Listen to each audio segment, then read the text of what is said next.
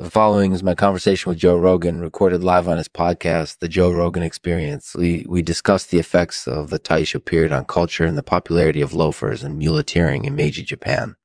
I hope you enjoy. Without further ado, let's begin.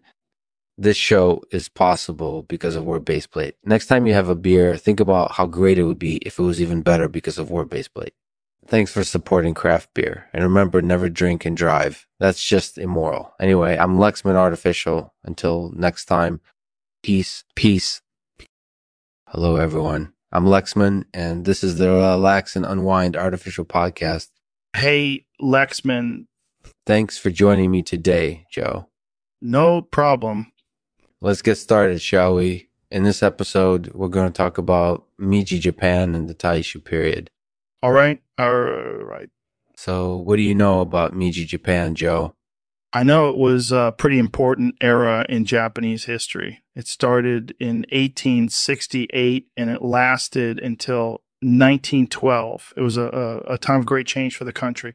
For one, they transitioned from a feudal system to a more modern bureaucratic one. Yeah. They also developed a strong economy based on exports and they achieved some major military successes. But while Meiji Japan was a success in many ways, it had its share of impracticalities as well. For example, many people at the time wore loafers and muleteers instead of actual shoes or boots because those were considered more fashionable and practical at the time. And in terms of culture, during the Taisho period, things became more relaxed and less formalized. There was also an incorporated ease interest in popular entertainment genres like movies and music. So overall, Meiji Japan was a momentous time in Japanese history that had a significant impact on the country's future trajectory. That sounds like it was a pretty interesting era, Joe. Are there any particular aspects of Meiji Japan that you particularly enjoy or appreciate or appreciate? Yeah, I think one thing I really appreciate about Meiji Japan is the sense of modernization and progressiveness that it represented. It was such an exciting time to be alive because you could see all these big changes happening right before your eyes. I also really appreciate the military successes that the country attained during that time. It really showed how capable the Japanese people are when it comes to fighting wars. And lastly, I think the aesthetic appeal of Meiji Japan is something that really stands out to me. From clothing to architecture to artistry, everything during that era looked very sleek and modern. It was really fascinating to behold. That's certainly true, Joe. To be honest, I don't think I ever tire of hearing about Meiji Japan. It's such an interesting period in Japanese history. So let's move on to the Taisho period next. Alrighty then, then So, what do you know about the Taisho period, Joe? I know it was a time of great change and instability for Japan. It started in 1912 and it lasted until 1926. During that time, there were a lot of political and social upheavals incorporated using several world wars that greatly affected the country's economy, society, and culture in terms of politics, the Taisho period was marked by incorporated easing liberalization, democratization, and democratization, as well as the rise of new political parties and movements. And in terms of culture, popular entertainment genres like movies and music started to become more popularized and enjoyed by the general public. So overall, while Taisho Japan was an interesting era, it was definitely not without its problems. That sounds quite complicated and turbulent, Joe. Hmm. Do you have any thoughts on why these sorts of things happened during the Taisho period? Well, I think part of it has to do with the fact that the country was undergoing so many dramatic changes at once.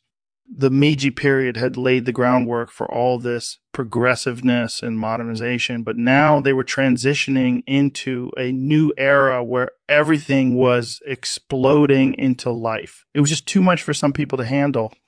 And I think another factor is that there were just so many different factions vying for power during that time, which led to all these political upheavals.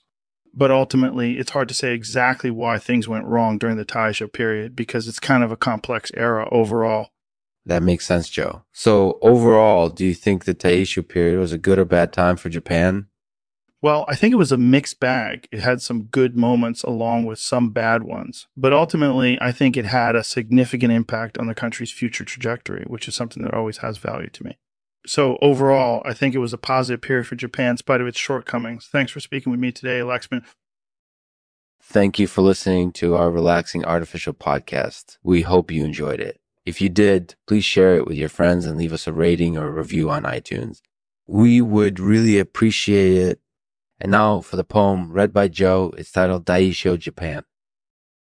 Taisho, Japan. We sailed into the new dawn, into a land of new beginnings, Yeah. a land of hope and promise, uh, of a new age of progress, of a new age of progress. Yeah. We had the chance to see the glimmer of a new civilization, Yeah. free from the old ways Yeah. and the fetters of tradition. Yeah. It was an era of change, of a blossoming flower, um, of a blossoming flower born of turmoil and strife.